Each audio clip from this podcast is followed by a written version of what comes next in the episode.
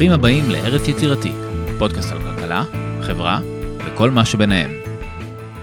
שלום לכל המאזינים, היום אורי ואני מארחים את דוקטור לב דרוקר ממשרד האוצר. שלום לב, תודה שבאת. ערב טוב, תודה שהזמנתם אותי ושלום לכל המאזינים.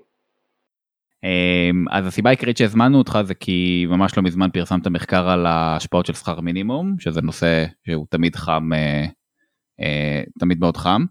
אז אבל לפני שכזה ניצול למחקר הספציפי שלך בוא בוא נדבר קצת על שכר מינימום באופן כללי לגבי uh, מה הוביל אותך לחקור את זה uh, קצת תיאוריה קצת uh, מחקר קודם.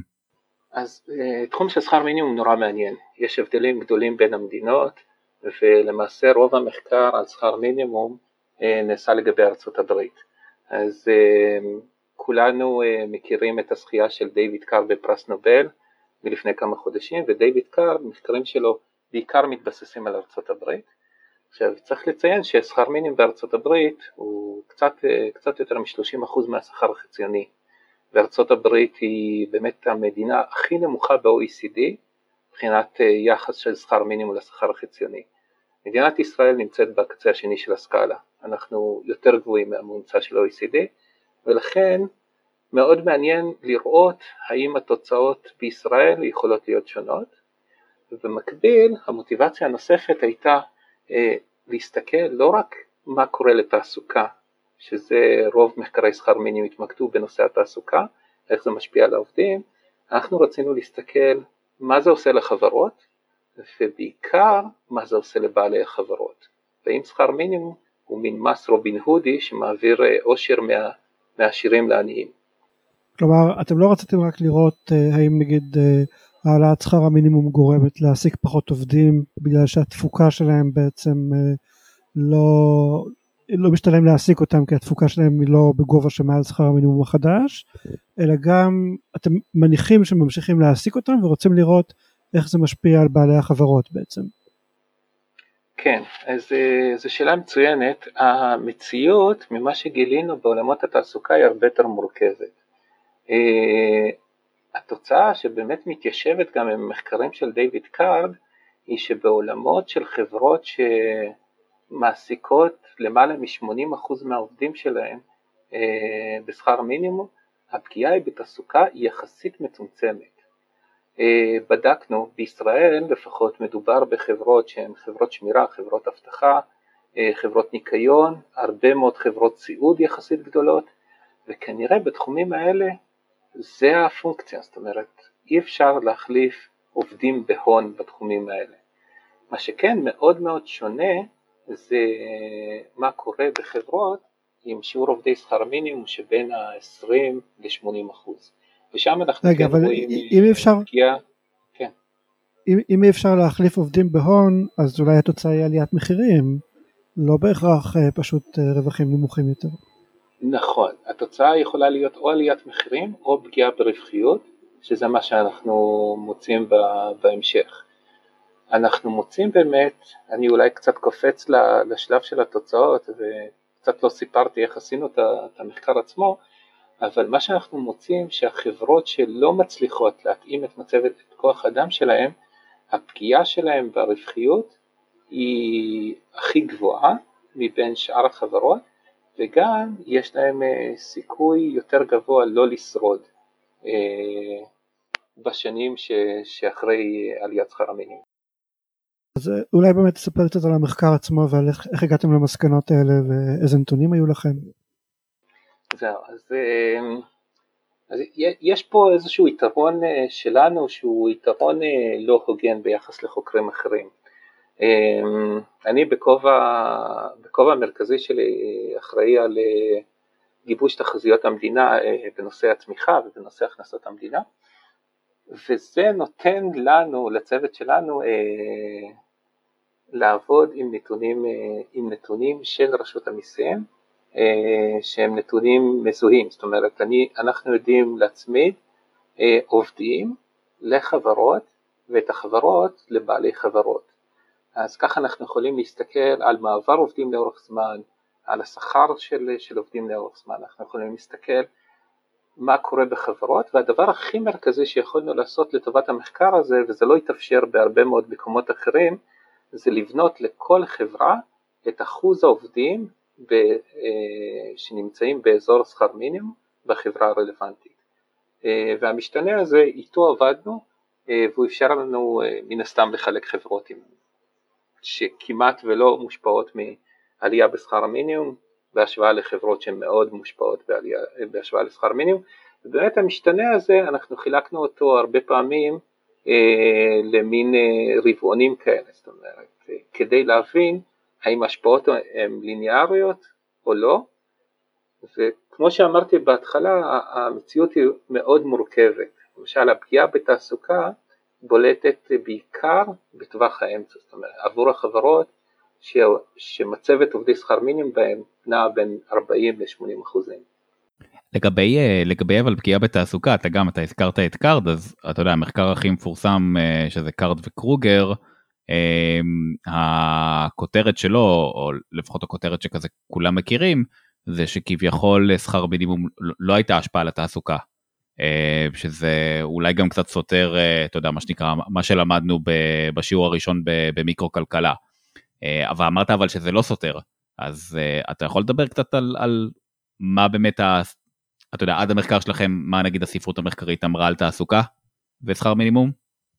הספרות על שכר מינימום בהקשר של תעסוקה הייתה באמת יחסית יותר אה, נפוצה ומאוד מאוד לא סגורה. אה, כי המחקר המפורסם של קארד שבאמת הסתכל על, על אה, תעסוקה של עובדים בעלי שכר נמוך בענף המזון בעיירות ממש סמוכות על גבול בין שני סטייטים, זו דוגמה קלאסית לאיך נכון לעשות natural experiment, אבל זה גם שאלה האם ניתן להרחיב את זה לכלל הענפים וכלל המשק.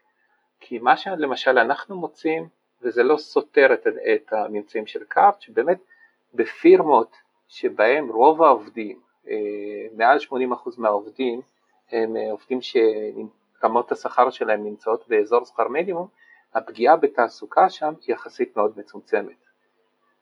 אבל באותה נשימה אנחנו, אה, ולכן זה לא, זה, זה מתיישב עם, עם תוצאות של דיוויד קארט שהסתכל על ענף ספציפי, אנחנו מן הסתם מסתכלים על כל הענפים וכל, הח, ו, וכל החברות במשק, מבחינת גם סוגי גודל שונים. אני חושב שמבחינה תאורטית זה פשוט אה, לא בהכרח חייב להתרגם לפחות עובדים, זה יכול גם להתרגם כמו שאמרנו למחירים גבוהים יותר.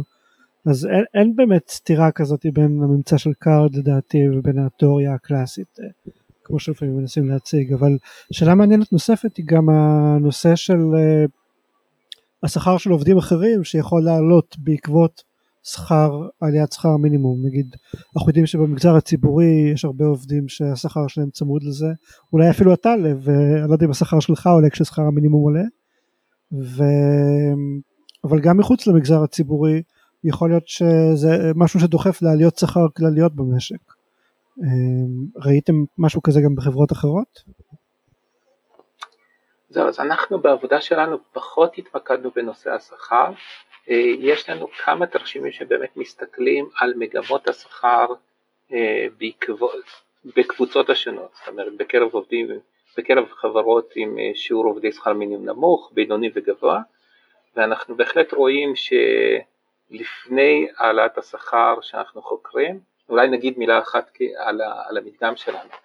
אנחנו, וכשאני אומר אנחנו זה קטיה מזירוב שעבדה איתי יחד באוצר ופרופסור אה, דויד אה, ניומרק מאירווין קליפורניה, אז אנחנו הסתכלנו על העלאת שכר של עמיר פרץ, כי היתרון של להסתכל על העלאת שכר של עמיר פרץ היא שהיה לנו כמה שנים שקטות מבחינת היעדר שינויים בשכר מינימום לפני זה, בין שנת 2003 ל-2005 שכר מינימום לא השתנה, אה, השכר עלה בשיעור אחד בין השנים 2006-2008 ואחרי זה היה לנו גם אה, שנתיים של, אה, של, של אי שינוי בשכר המינימום, זה יצר לנו מדגם מאוד נוח שיכולנו להתמקד בו.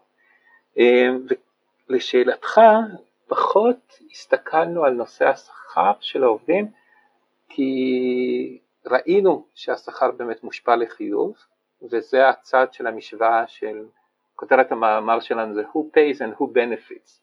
ובהחלט העובדים שנשארים במקומות, במקומות העבודה שלהם הם benefit מעליית שכר המינימום וגם ראינו את ההשפעה החיובית על השכר שלהם.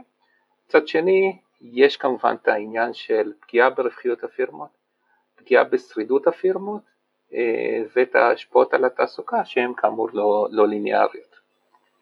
על איזה פירמות, איזה סוג של עסקים אתה מתכוון כשאתה מדבר על עסקים שנסגרו?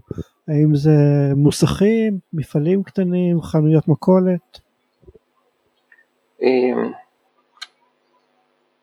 אז אני אתחיל בלענות לש... לשאלה שלך ולענות על שאלה אחרת. איך, אה, איזה סוגי עסקים ואיך אנחנו פילחנו אותם. אמ, אז למעשה אנחנו מתייחסים לכל החברות, כל חברות הבע"מ בישראל. אמ, יש בנוסף גם עוסקים מוקשים, שזה הרבה פעמים עצמאים, יש גם הרבה עצמאים שמעסיקים עובדים אחרים, אותם לא הכללנו במדגם שלנו, הסתכלנו רק על החברות בישראל. וחלוקה מעניינת אחת שעשינו היא בהתאם לרווחיות בתקופה שקדמה לעליית שכר המינימום. וגם פה אנחנו רואים שלמשל השפעה על הפגיעה ברווחיות מאוד לא ליניארית. החברות שהיו הפסדיות, קצת הפסדיות, אה, או בעלות רווחים נמוכים, הם אלה שנפגעות בשיעור המשמעותי ביותר, וככל שעולים בהיקף הרווחיות, מידת הפגיעה דווקא ברווחיות יותר נמוכה. שזה קצת אולי מתיישב עם, ש... עם, ה... עם הטענה קצת הרווחת, לא בדיוק בספרות הכלכלית, שהחברות הגדולות, כמו וולמרט למשל, פחות מתנגדות לעליות שכר מינימום, כי, הם, אה, כי יש השפעות נוספות על ריכוזיות במשק שיכולות להיטיב איתם.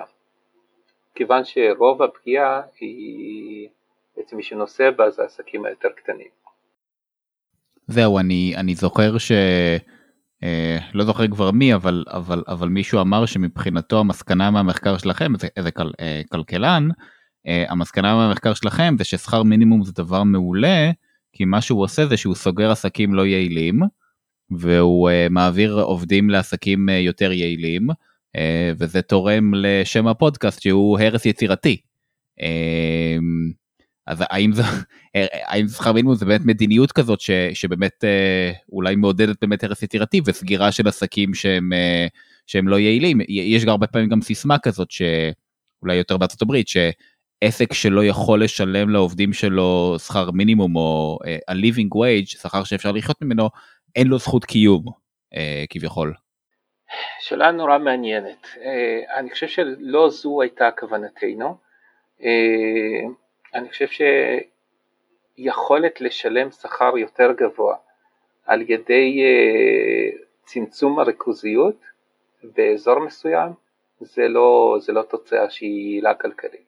שוב, זה לא משהו שחקרנו, אבל למשל דוגמת ה Walmart שנכנסת לעיירה והרבה מאוד מכולות של moms and pops shops שפושטים את הרגל, זה לא נראה לי דוגמה לאיזושהי התייעלות כלכלית משמעותית שאנחנו רוצים להצביע עליה.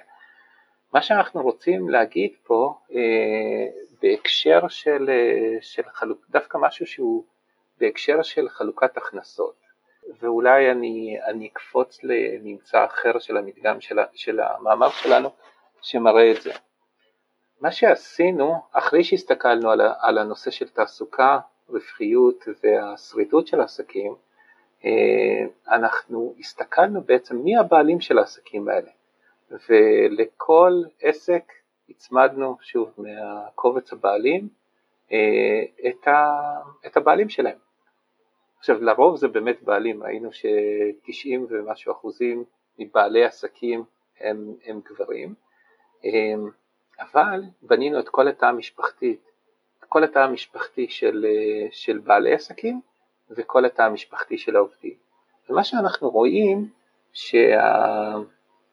שהדירוג, או בעצם רמת ההשתכרות של בעלי העסקים, היא יורדת ככל שעולים עם שיעור ה-FMW, המשתנה הזה של, של שיעור העובדים מת, אה, מתחת לשכר מינימום. עכשיו אני אתן דוגמה. אם, אם, אה, אם מבחינת ההתפלגות, אה, בעל עסק הממוצע של חברה שמעסיקה עד 10% מהעובדים נמצא בעשירון ה-94, okay, אוקיי? במיליון סליחה, 94, אז כשאנחנו מדברים על בעל עסק שנמצא בין, בין העשירון התשעים עד קצה ההתפלגות, אז בעל עסק הזה נמצא בעשירון 74. עכשיו, ההתפלגות הזאת בנויה לא רק על בעלי עסקים, בנויה גם על בעלי עסקים וגם על עובדים רגילים. זאת אומרת, פלח מאוד גדול של בעלי עסקים לא משתכרים כל כך הרבה, משתכרים כמו עובד במעמד ביניים, וכשאנחנו מסתכלים על המשפחות אה, של בעלי עסקים, אנחנו רואים תמונה עוד יותר קיצונית. כלומר, בעלי, כשמסתכלים על התא המשפחתי של אלה ש... שהם בעלי חברות, נגיד בעשירון ה-60 פלוס, הם נמצאים בדירוג בין ה-56 ל-48, כלומר מאוד מאוד דומים לממוצע. אז כשאנחנו חושבים על העברה, כאילו מהיכן נלקח הכסף ולמי הוא עובר, ברגע שהרווחיות נפגעת, המשמעות שהכסף עובר ממעמד שהוא ביניים למעמד שהוא, שהוא יותר חלש. ובהחלט לא מדובר פה באיזשהו מס רובין הודי שנלקח מבעלי עסקים עשירים וגדולים והולך לעובדים חדשים, אלא מעבר הוא מאמצע ההתפלגות אל מתחת לזה. יש לך משהו לגבי הסקטורים? אה, שוב, אני חוזר לשאלה הקודמת, האם זה בעלי מכולת, כן. או האם זה חבר'ה קצת יותר... אה? כן, אז, אז נתתי קצת דוגמאות, אה, זה נורא גרנולרי, אבל אני, אני יכול לתת כמה דוגמאות של, של מי נמצא ב, בחברות שמעסיקות שיעורי עובדי שכר מינימום גבוהים יחסית, נגיד 70% ומעלה. אז מתוך החברות האלה יש לנו בין 20 ל-25% מסחר, קמעונאי וסיטונאי, יש לנו אירוח והסעדה, ויש לנו ענף הסיעוד ועבודה סוציאלית. ברמות הממש גבוהות של עובדי שכר מינימום, זאת אומרת ה-80 פלוס, אז החלק של, חלק של שמירה אבטחה והניקיון עולה בערך שמירה, אבטחה, ניקיון וסיעוד עולים. אז ענפי שירותים עם פריון יחסית נמוך, לכן אני, אני לא בהכרח חושב שיש פה פוטנציאל גדול להתייעלות בעולמות האלה, כי טכנולוגיה היא לא שם, כן. כן, אבל, אבל אה, יש איזשהו הבדל בין החברות האלה שאמרת, לפחות אה, מבחינת האופן הציורי שבו זה נתפס, כן, נגיד חברת אבטחה, חברת שמירה, זה נתפס בעיניי כחברה של עשרות אנשים, שהבעלים שלה הוא בטח בן אדם עשיר יחסית, חברה גדולה. לעומת זאת מכולת שכונתית זה חברה של שלוש ארבע אנשים. עכשיו אתה, אתה אומר ששני סוגי החברות האלה נפגעו בערך באותה מידה? כלומר גם לאלה סיכוי גבוה להיסגר? מה שאני אומר שיש הבדל בין החברות הגדולות אה, באמת אנחנו קוראים למשתנה של, של שיעור העובדים מתחת לשכר מינימום FMW, הרבה, הרבה יותר קל לי להגיד fraction under minimum wage FMW, כן, אז נשתמש במילה הזאת.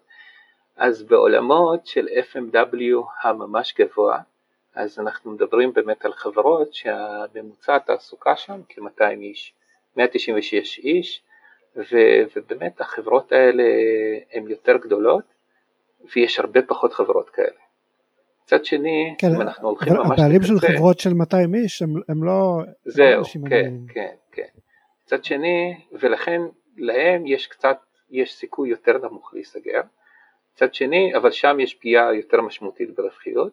מצד שני, יש עוד מקטע, ולכן יש פה איזושהי נקודה סינגולרית, כשמסתכלים ממש על החברות עם FMW מאוד גבוה, אז הרבה פעמים אה, זה חברות הרבה הרבה יותר קטנות, אז כשמסתכלים נגיד על FMW בין 94 ל-100 אחוז, אז אנחנו רואים שהגודל התעסוקה שם הוא 16 עובדים. זאת אומרת חברות מאוד מאוד שונות. כן, שזה, זה אולי יותר כאילו הכיוון של איזושהי מכולת שכונתית. אני גם חשבתי שיהיה לכם הרבה חברות של שניים שלושה אנשים כאלה שהם לא מישהו שמעסיק את הבן שלו או משהו כזה. אבל אה, לפי מה שאתה אומר אני מבין שלא בדקתם כאלה דברים. כן, יש, אה, אנחנו, לא, אנחנו רק יודעים לזהות אה, קשר של בן ובת זוג, ככה למשל בנינו את המשפחות של, של בעלי החברות ומשפחות של, של עובדי שכר מינימום. שאלה על הבן ובת נורא נורא מעניינת, כי דווקא הבת של, אה, של, של דיוויד שכתב איתנו, בדיוק עבדה בפאסט פוד והיה לנו שיחות מאוד מעניינות בעולמות שהנה השכר שלה עלה ומה זה עושה לה... איך זה, איך זה בעצם מתקשר להכנסה של, של המשפחה באופן כללי. אני, אני חושב שהנקודה באמת של, של הרווחיות ומי, למי החברות האלה שייכות, זה הנקודה הקריטית. אני אתן דוגמה, בקוריאה למשל, בשנת 2018 כשהם החליטו להגדיל שכר מינימום, אז הם נתנו באמת אה, איזשהו סבסוד תעסוקה אה, לחברות קטנות. אנחנו לא מכירים מחקרים על, על שכר מינימום בקוריאה, מחקרים אמפיריים, אבל כנראה גם התחושה של קובעי המדיניות היא ש, שיש פה אפקט על, ה, על החברות הקטנות, על העסקים הקטנים ובינוניים במיוחד. אז אם נניח אנחנו רוצים אה, באמת לתמוך בעובדים עניים יחסית והיום גם יש הצעות על הפרק להעלות את שכר המינימום ל-40 שקלים לשעה אה, האם לאור המחקר שלך היית אומר שזאת דרך יעילה לתמוך בעובדים עניים או שיש אולי דרכים טובות יותר? אז אה, אני חושב שמה שמאוד רלוונטי לישראל זה הנושא של מס הכנסה שלילי. אני חושב שזה הכלי המדהים שגם גורם ליציאת עובדים לשוק העבודה אה, וגם מגדיל את, את הכנסתם אז אה, אני יכול אה, לציין לחיוב אה, מחקר של אדי ברנדר ומישל סטרפצ'ינסקי מ-2019 ואנחנו בהחלט מתחברים לנושא של הגדלת, הגדלת מס הכנסה שלילי בהקשר הישראלי. בהקשר האמריקאי דיוויד הציע גם, גם נושא של, של tax credit למינימום wage, אני חושב שבהקשר הישראלי זה קצת פחות רלוונטי כי הרבה מהעסקים בעולמות של מס הכנסה שלילי הם, הם בכלל גם לא רווחיים, אז tax credit זה, זה איזשהו כלי שהוא יכול להיות פחות רלוונטי. אמ, אבל אולי גם תסביר. אה, כן. אולי תסביר קצת לשומעים גם מה זה בדיוק מס הכנסה שלילי ואיך הוא עובד. אוקיי, אה, אז מס הכנסה שלילי הוא כלי של השלמה להכנסה בגין עבודה שכירה. הרעיון הוא שבדרך כלל מס הכנסה שלילי בנוי כטרפז, יש נקודת מינימום, אני לא זוכר את השיעורים בישראל, אני מתנצל, אבל הנקודת מינימום נגיד באזור ה-3,000 שקל, והחל מהכנסה של 3,000 שקל, אה, על כל שקל שהעובד או עובדת מרוויחים, אה, המדינה משלימה השתתפות מדינה, בנוסף לכך, וזה מגדיל את סך ההכנסה של אותו עובד עד איזושהי תקרה מסוימת. יש, יש מקטע שבה העובד מקבל את, ה, את, ה, את התקרה המקסימלית ובנקודה מסוימת, וזו נקודה מאוד מעניינת, מתחיל הדיסרגרד, כלומר ההשתתפות של המדינה מתחילה לפחות ועל כל, ועל כל שקל שעובד מקבל מהמעסיק שלו אז הוא מאבד במידה מסוימת את ההשתתפות של המדינה ולכן זה, זה, במקטע הזה זה משמש כשיעור מס מאוד גבוה, ו- וכאן יש חשיבות מאוד גדולה מבחינת פוליסי כדי, uh, כדי לצמ... למזער את הפגיעה ב- ביכולת מעבר ל- לרמות הכנסה יותר גבוהות. אה, הביקורת העיקרית שאני מציע, שאני מכיר על הנושא של אה, מס הכנסה שלילי בישראל זה העובדה שזה מסובך ביורוקרטית ושיש הרבה אנשים שבעצם לא ממצים את הזכויות שלהם בנושא אני לא יודע אם הייתה איזושהי התקדמות, זו ביקורת שאני מכיר כבר מלפני 5, 6, 7 שנים, אז uh, האם היה איזושהי התקדמות בנושא הזה? אתה מכיר את הנושא? כן, אני חושב uh, אנחנו לא אלה שאמונים על זה, uh, התפעול מתבצע על ידי רשות המיסים, וממה שאני שומע, שוב, באופן עקיף, שיש שיפור מאוד משמעותי, הזכאות היא אוטומטית, ולמעשה רשות המיסים באופן יזום רצה על, אה, על הקבצים של, של השכירים והיא מעדכנת את, ה, את הזכאים וכתוצאה מכך שיעור, ה, שיעור הניצול עלה בצורה משמעותית וגם הבקשה לבחינה לזכאות למס הכנסה שלילי נורא נורא פשוטה. אה, אני חושב שיש שם שיפור מאוד משמעותי, אבל בהחלט צריך לדבר עם נציגים מרשות המיסים לגבי הדבר הזה. מבחינה אידיאולוגית או פילוסופית, אז אתה יודע, מס הכנסה שלילי זה בסדר, אתה עובד ב-20 שקלים לשעה, ו... אה, המדינה תבוא ותשלים אה, ב-20 שקלים לשעה נוספים, אה, בתקווה שמתישהו אתה גם הפריון שלך יעלה ואז לא נצטרך לעשות את ההשלמה הזאת. לעומת זאת בשכר מינימום אנחנו אומרים לבעלי, ה... לבעלי העסקים, בעלי הפירמות, אתם צריכים לשלם לפחות את ה... נגיד 40 שקלים האלה לשעה. למה זה בעצם הגיוני, אתה יודע, שהמדינה תסבסד עסקים? שוב שוב, זה גם, זה אחת הביקורות שהזכרת את וולמארט. אה, זה אחת הביקורות שמשמיעים נגד אה, הדבר הזה בארצות הברית שבעצם אה, וולמרט יכולה עכשיו להרשות לעצמה לשלם פחות מ-living wage לעובדים שלה כי המדינה באה ובעצם משלימה לה את זה שזה סוג של סבסוד בעצם לעסקים עצמם זה הולך לעובדים זה נכון אבל זה סבסוד לעסקים. מה הופך את זה בעצם למנגנון שאולי הוא אתה יודע, טוב יותר כלכלית לדעתך משכר מינימום? כן אז, אה, אז החשיבה פה היא חשיבה דינמית לדעתי. כשהרעיון מאחורי אה, מס הכנסה שלילי אה, במידה רבה זה להגדיל את שיעור ההשתתפות. זאת אומרת, כל עובד או עובדת כשהם באים לבחון את, את ההכנסה הפוטנציאלית שלהם, משווים את זה מול מה שנקרא reservation wage, עלות הטיפול בילדים, ההטבות שהם יפסידו, שהם, שהם מקבלים מהמדינה כאשר הם לא משתתפים בשוק העבודה. ואנחנו רוצים למשוך כמה שיותר אנשים, במיוחד, אה, במיוחד מקרב האוכלוסיות ששיעור ההשתתפות שלהם נמוך, להשתתף בשוק העבודה, ולכן הקפיצה הזאת, או ה top-up שהמדינה נותנת, הוא top-up מאוד משמעותי. ובו בזמן ה top-up הזה לא פוגע בביקוש לעובדים במקטע הזה, שזה שונה אה, כשאנחנו מדברים על עובדים בשכר מינימום, כי כבר דיברנו קודם, ששוב, תלוי ב... באיזה אופי חברה אנחנו מדברים, אבל באופן כללי זה פוגע בביקוש לעובדים, אה, לעובדים האלה. אוקיי, okay, אני רוצה קצת אה, לשנות נושא, למרות שכמובן הכל קשור, אז אחת הסיבות לדיונים הנוכחיים על שכר מינימום זה גם בגלל משבר הקורונה שפגע בהרבה מאוד עסקים, בהרבה מאוד עובדים, אז שכר המינימום זה איזושהי אה, פגיעה נוספת באותם עסקים שהצליחו בקושי רב לשרוד את המשבר ואת אה, תקופות הסגר. עכשיו לכם היה ניתוחים במשרד האוצר במחלקת המחקר שמתייחסים אה, לפער התוצר אה, של ישראל ולאופן שבו ישראל נפגעה או לא נפגעה ממשבר הקורונה. אז אולי בתור התחלה תסביר אה, לקהל הרחב מה זה פער תוצר, למה זה חשוב ואיך נראים הנתונים בנוגע לישראל ובמשבר הקורונה. אוקיי. Okay. אז באמת משבר הקורונה הוא משבר שהוא במידה מסוימת חסר תקדים אה, כשמסתכלים על נתוני הצמיחה של ישראל. אז ההיסטוריה של החשבונאות המודרנית הולכת החל מ-1995 ומ-1995 אה, ההתכווצות של התוצר אה, בשיעור של 2.2% בשנת 2020, באמת חסרת תקדים.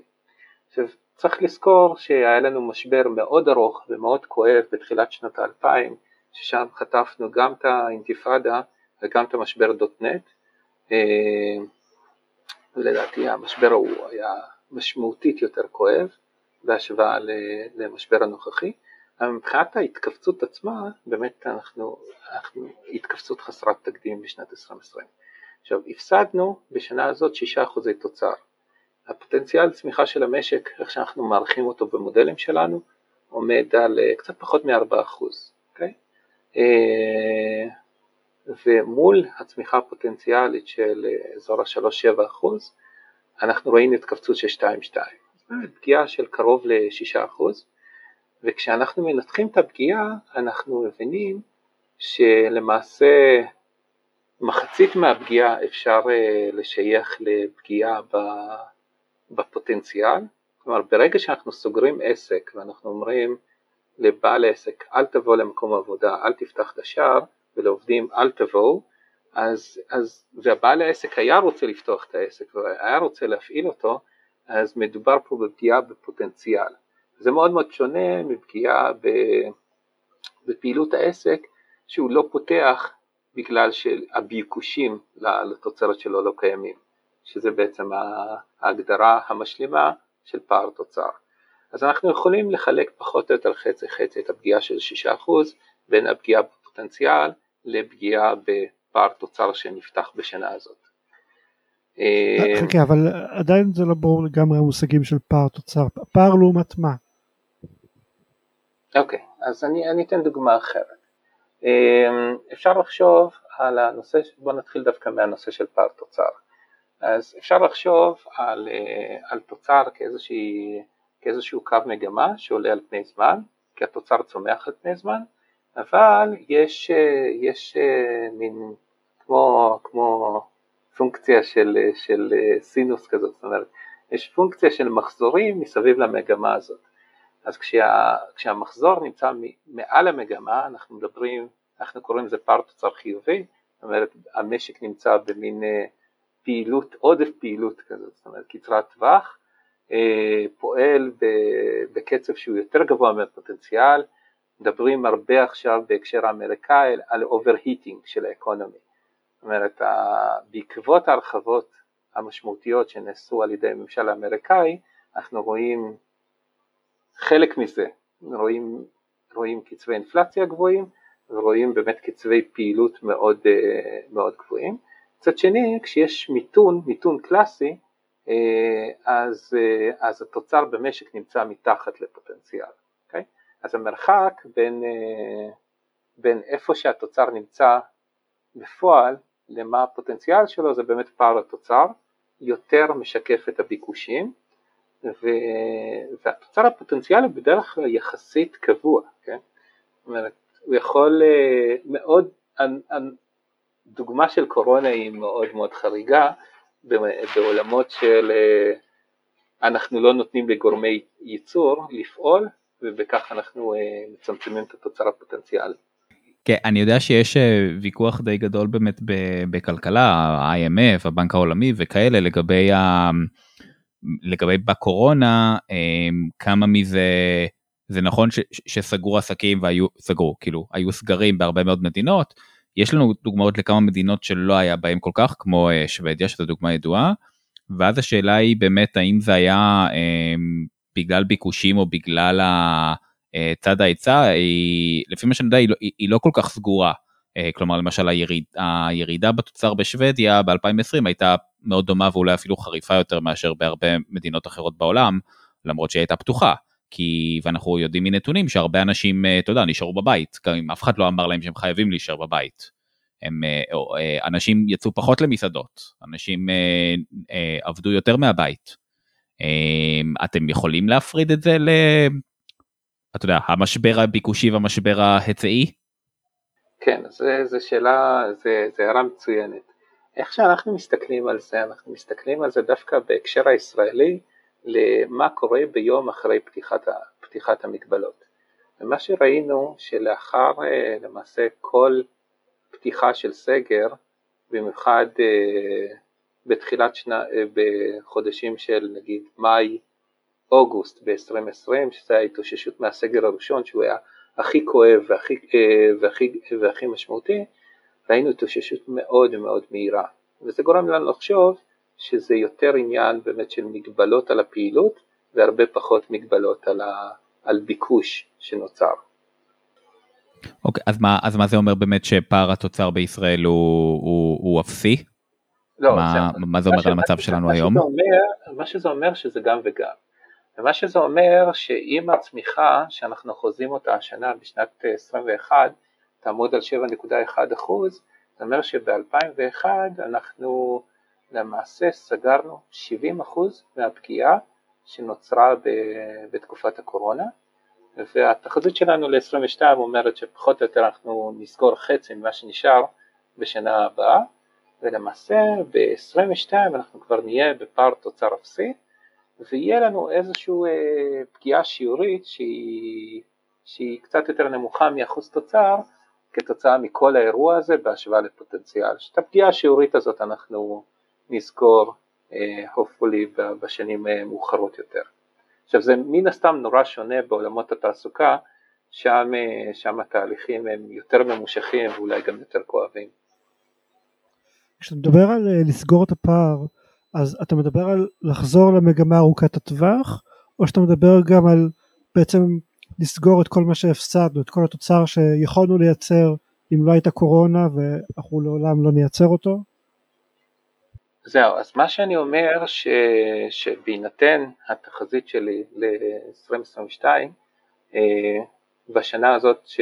בשנה הזאת כל הפגיעה השיעורית אה, כתוצאה מהקורונה, זאת אומרת רמת התוצר שתהיה בשנת 2022 אה, במחירים קבועים, היא תהיה נמוכה בפחות מאחוז בהשוואה לטרנד, לפוטנציאל הצמיחה של ישראל בלי קורונה.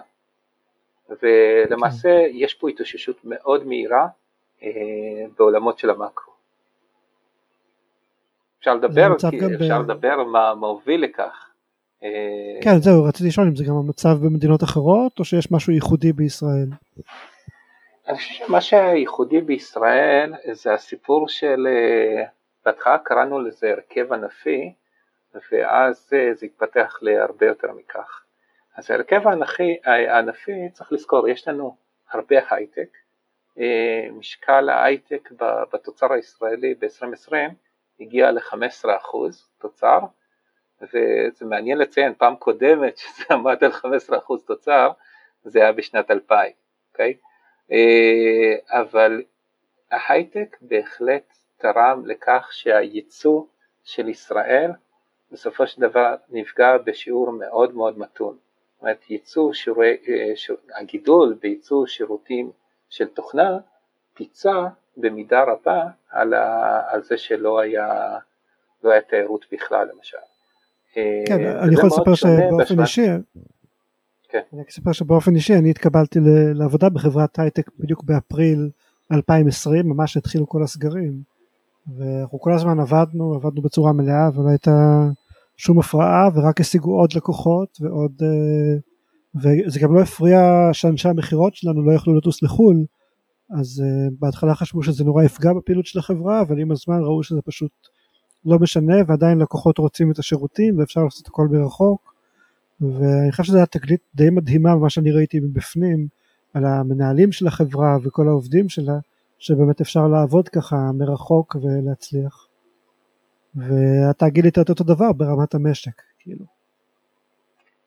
זהו, הדוגמה שלך היא, היא דוגמה מצוינת אה, כי בסוף כשאתה מסתכל על ה... אנחנו מדברים עכשיו נגיד על, הרבה פעמים על הנושא של התיסוף וכשאנחנו מסתכלים על עודף במאזן התשלומים, אז במחצית הראשונה של השנה, של שנת 2021, אנחנו ב-5.6% תוצר, כן?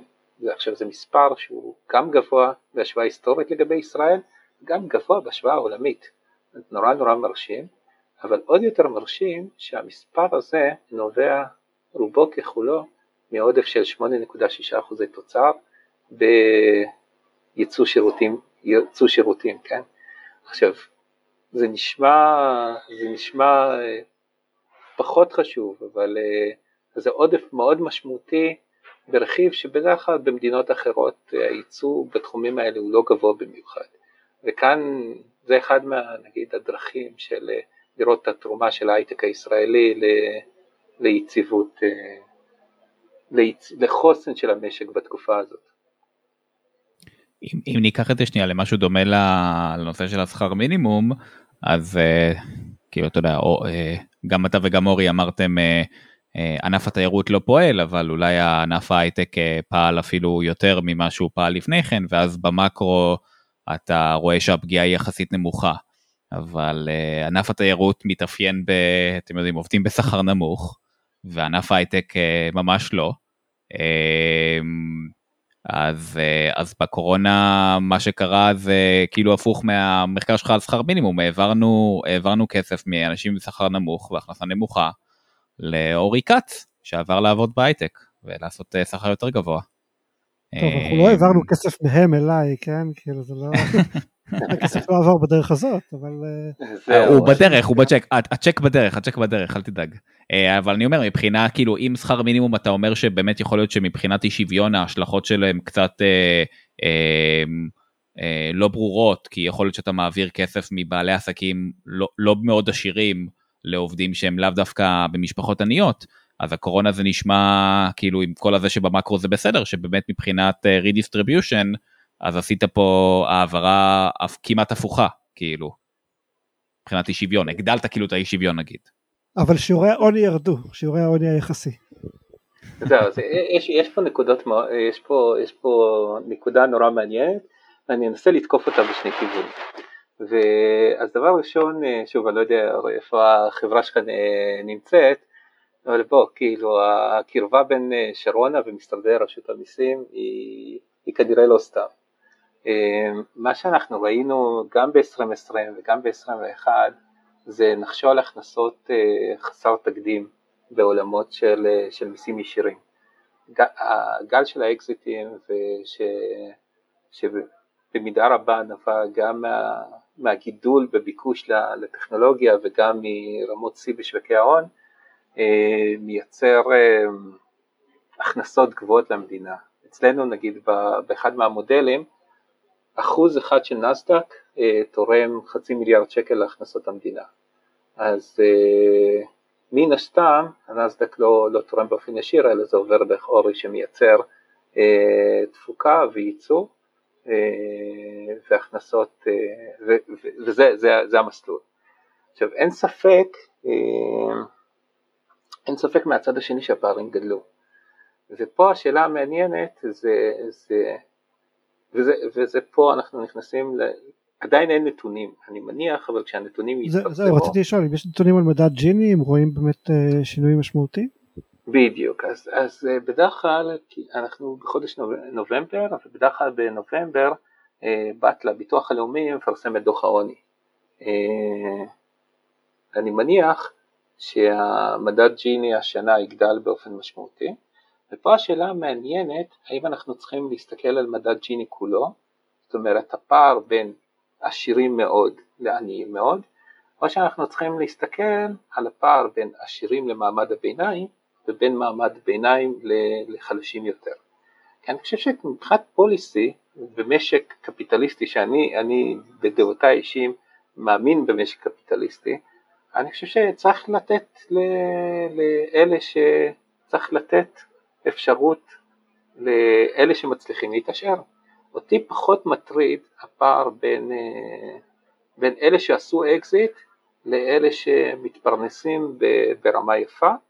אמ, פחות מטריד אותי, פעם הייתי אומר, פחות מטריד אם יש לך מזדה 6 או 3, עכשיו אני פחות חזק במותגים, כן, אני לא יודע איזה דגם של טסלה, רלוונטי פה לדוגמה, אני חושב שזה פחות אמור להדאיג קובעי המדיניות, הקובעי המדיניות אמורים להיות מודאגים בדיוק ממה שאתה אמרת אורי, מהנושא העוני, כי בסופו של דבר עוני הוא זה, ש, הוא זה שפוגע ב, במוביליות בין דורית למשל, הוא זה לא, שפוגע... אני הזכרתי עוני יחסי, כן? עוני יחסי זה לא בדיוק, אה, זה משהו שהוא מודד בעצם אי שוויון, הוא לא מודד עוני אמיתי. מה שאתה אומר נכון. זה עוני אבסולוטי. לא, מבחינתי, אני רוצה להסתכל תמיד על הדור הבא, ואני רוצה לראות שהדור הבא, אין לו את הפגיעה אה, במוביליות, ביכולת שלו לעבור למדרגות הכנסה יותר גבוהות, על ידי זה שהוא מקבל שירותי חינוך פחות טובים, על ידי זה שהוא נפגע ביכולת המימון לימודים שלו ודברים כאלה. ולכן לכן אני בהסתכלות מבדיל מאוד בין, ה, בין האי שוויון בין מעמד הביניים לעשירים לאי שוויון בין מעמד הביניים לחלשים יותר. אבל רגע, אבל אי שוויון זה לא, זה לא עוני. כן, אם יש שוויון גדל זה לא אומר שאנשים נעשים עניים יותר ולילדים שלהם יש בתי ספר גרועים והם לא יכולים להתקדם, זה לא אומר ששוויון ההזדמנויות נפגע, אלא דברים שונים לגמרי. נכון, אני מסכים איתך. בזמנו עשינו עבודה עם אה, חוקרת בשם אה, אה, מורן חנצ'יס, וזה בדיוק מה שמצאנו. מצאנו שהרבה מאוד מהאי שוויון בחברה הישראלית וגם במקומות אחרים, נובע מהאי שוויון בין האמצע הטווח לבעלי השכר הגבוה, וזה פחות רלוונטי כי אנחנו רוצים באמת להתמקד ב... בהבדל באמת בין החציון לבעלי השכר הנמוך יותר. אבל שוב, אפילו אם ההבדל הזה גדל, זה לא אומר שהם נעשים עניים. נכון, נכון, אני גם מסכים, אני גם מסכים לגבי זה, אבל פה יכול להיות אה, כן אה, מנגנונים של, אה, מנגנונים שהם לא עוברים ישירות דרך ההכנסה, אני אתן דוגמה, אם למשל ביישוב ש, שבו אתה גר, חלק מהתושבים משתכרים יותר ויכולים לשלם יותר על נדל"ן, אז זה יעלה את מחירי הנדל"ן באותו אזור. אז כן, יש, יש, יש ערוצי תמסורת שהם לא בהכרח אה, אה, ישירים ואפשר למדוד אותם דרך ההכנסה. כשדיברת על התרומה אז אמרת עלייה של נקודת אחוז אחת בנסדק זה עוד כזה אה, כך וכך אה, כסף לקופת המדינה ושהכנסות כן, כן. ושהכנסות המדינה לא, לא נפגעו מאוד כי היה באמת אה, שיעור ניכר ועלייה אפילו בייצוא שירותים בישראל. אבל, אבל גם הזכרת שאתה קפיטליסט. כן, עכשיו נשאלת השאלה, התרומה של משהו כמו ענף ההייטק למשק הישראלי היא באה לידי ביטוי פשוט ב... אתה יודע, במס שאפשר uh, לגבות ממנו, ואם כן, אז בוא, אתה יודע, בוא נעלה את המס. בוא נעלה את המס על הייטק כדי שזה לא יהיה מיליארד, אלא שזה יהיה מיליארד וחצי. אה, וואו, אה, זה די פופוליסטי, אבל בוא ננסה, בוא ננסה לפרק את הטענה הזאת.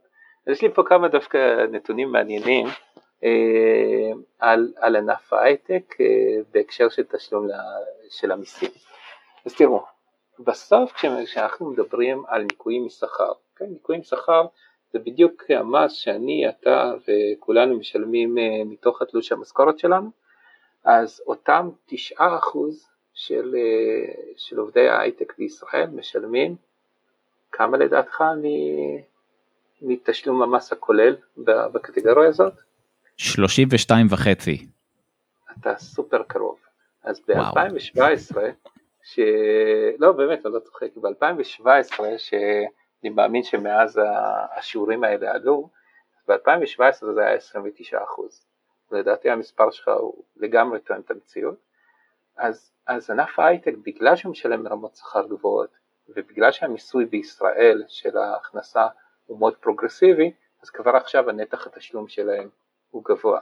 גם במס חברות יש תמיד ביקורת, תראו החברות האלה הן בחוק עידוד, משלמים שיעורי אה, מס נמוכים, אז, אז חברות ההייטק משלמות 15% ממס החברות, ממס החברות בישראל, וצריך לזכור, יש פה הבדל מאוד משמעותי בין חברות הייטק, ואני אתן דוגמה למשל חברות רב-לאומיות שהרבה מה, מהביקורת מופנית כלפיהן.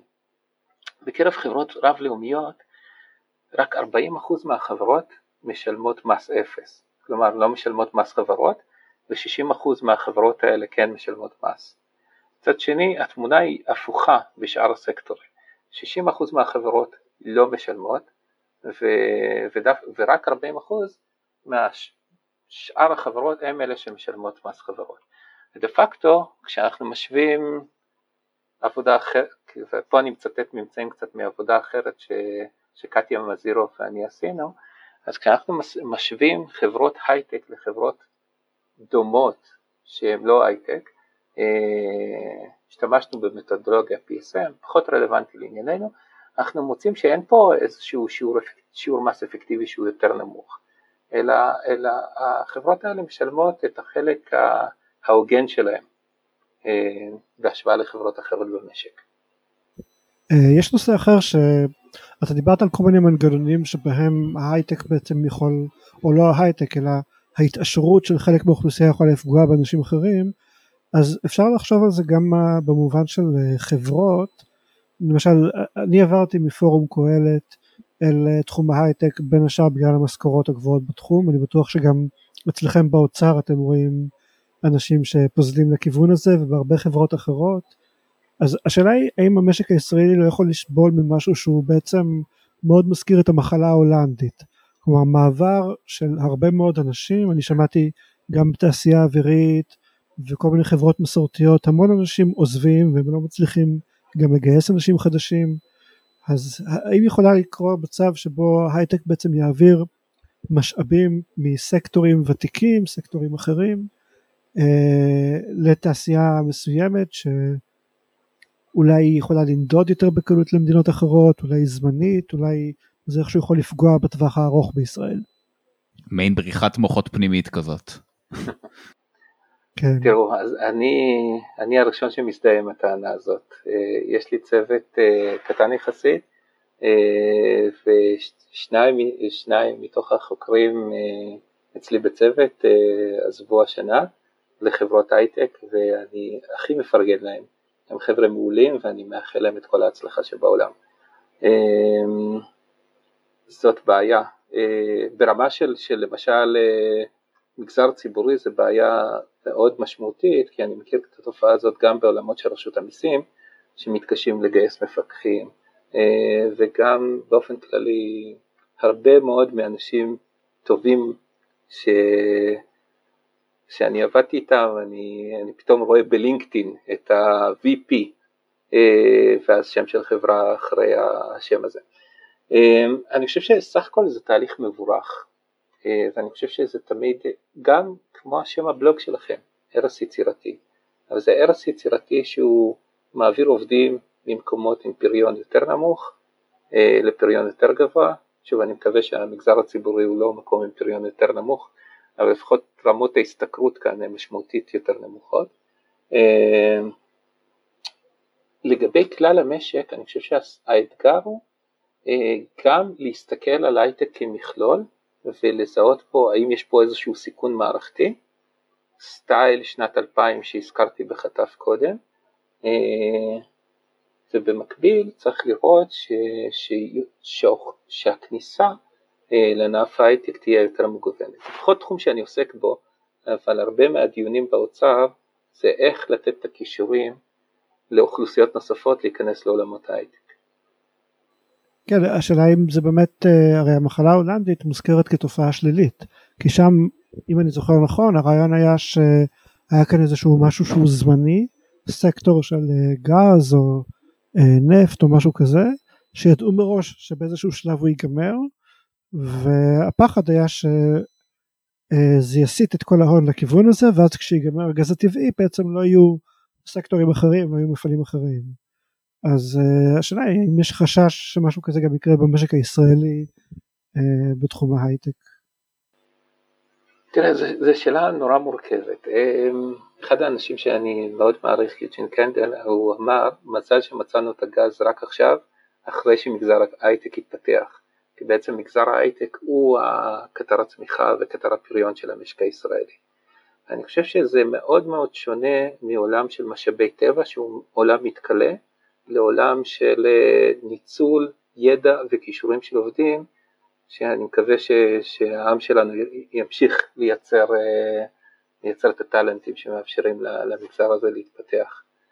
אמ, אז מבחינת פוליסי זו הסתכלות שונה מאוד. טוב, אז אה, אנחנו כבר מתקרבים לקראת סיום, אז רציתי לשאול אותך באופן כללי על העבודה במשרד האוצר, כן? אז כשאנחנו מסתכלים על זה מהצד אז יש כמובן המון ביקורת uh, על הפוליטיקה, המון ביקורת על הממשלות השונות ועל שרי האוצר שהרבה פעמים נראה שהם נכנעים לכל מיני קבוצות אינטרס ולא באמת uh, פועלים למען הציבור הרחב, בטח שלא מקשיבים לכלכלנים.